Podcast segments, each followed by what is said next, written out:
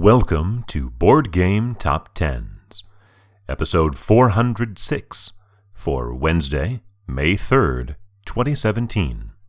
This is the BGG Page Views edition. Just missing this week at number 11 is The Flow of History, which missed the top 10 by only 148 views. At number 10, plummeting from number 2 last week, is Brass Lancashire by Martin Wallace, published by Roxley Games with 18,918. This is the original version of Brass, now renamed, and that is a 51% decline. Its Kickstarter has about a week to go. The goal is about $60,000 US and has raised over $800,000. But a massive gap between number 10 and number 11 and number 12 and number 9 a gap of about 3,200 views. At number 9, down two spots from last week, is Terra Mystica by Jens Drogemüller and Helge Ostertag, published by Z-Man Games with 22,232. That is a decrease of 20% or well over 5,000 views. But holding on to the top 10, it becomes the sixth different game to have 60 or more weeks in the top 10. Since Pandemic Legacy slid out of the top 10 down to number 12, Pandemic Legacy and Terra Mystica are once again tied for position. On the most weeks list, they're tied for sixth. Sliding back two spots to number 8 is Too Many Bones by Adam and Josh Carlson, published by Chip Theory Games with 25,114, almost 3,000 clear of Terra Mystica, but over 4,000 fewer views than last week, a 15% decline. The first of our three new entries is our only debut, Clans of Caledonia, by Juma Al-JouJou, published by Karma Games with 25,515, or 401 more than Too Many Bones. This is described on Board Game Geek as a mid to heavy economic game set in 19th century Scotland. The Kickstarter blurb is a game about whiskey, trade, and glory. It had a goal of about $32,000 and has raised well over $200,000. Returning after a week away at number 6 is Yamatai by Bruno Cathala and Mark Paquin, published by Days of Wonder, with 26,875, a gain of almost 10,000 over last week, and 1,300 clear of Clans of Caledonia. The top five is separated off by about 4,500 from the bottom part of the list.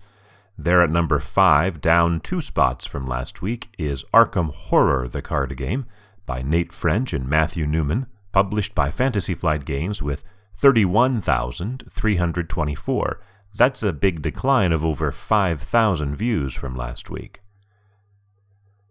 Climbing up one spot to number 4 after spending the last two weeks at number 5 is Terraforming Mars by Jacob Fryxelius, published by Stronghold Games with 31,641.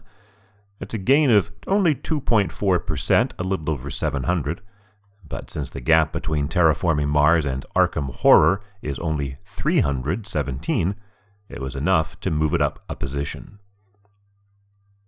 And rebounding back up one spot to number 3, going on a bit of a seesaw here. Over the last few weeks, it's gone from number 3 to 4, to 3 to 4, and now back to 3. It is Scythe by Jamie Stegmaier, published by Stonemaier Games with 32,832, or almost 1,200 more than Terraforming Mars, though that is also a decline of 8% or almost 3,000 from last week. These three games have been occupying the top five for quite a while now, uh, in various different configurations. This week, only 1,500 views separates the three of them. Returning after 50 weeks away at the number 2 position and charting for the sixth time is Dark Souls, the board game, by Alex Hall, Matt Hart, and Richard Loxham, published by Steamforged Games with 65,201, almost double the number of views that Scythe that number 3 had. The publisher description of this game back when it was originally launched on Kickstarter last year is a brutally hard exploration miniatures game for 1 to 4 players. Prepare to die.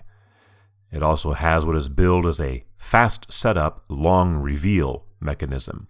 In its Kickstarter campaign, it had a $70,000 goal and raised 2.3 million. During that run, it also notched a number 1, and at the time it did that, it had the it was the the mark of page views that it had at that point was number 6 most views all time. Uh, that spot has now slid all the way down to number 54 and it has more views this time than it had when it was number one, and so it is number 36 on the most views list. Although, if you take Gloomhaven off that list completely, it's only number 22. Because at number one, for the 14th time in a row and the 15th time overall, is Gloomhaven by Isaac Childress, published by Cephalofair Games with 109,631, a big gain of almost 10,000, or about 10%, to the number 9 most views of all time. The gap between Gloomhaven and Dark Souls is the closest gap that it has seen during this uh, amazing run at number 1. Uh, we go all the way back to, well, I guess to close the gap it's seen in a while. On March 15th, when Rising Sun was churning through its Kickstarter, it had 88,000 to Gloomhaven's 111,000. So this week with Dark Souls at 65,000, it's very close. But still, 44,000 views clear for Gloomhaven, so not still not stiff competition. On March 13th, 2013, Android Netrunner had its 14th week in a row at number 1 and had a page view total of 30,878, which was the fifth week in a row that it had spent above the 30,000 mark.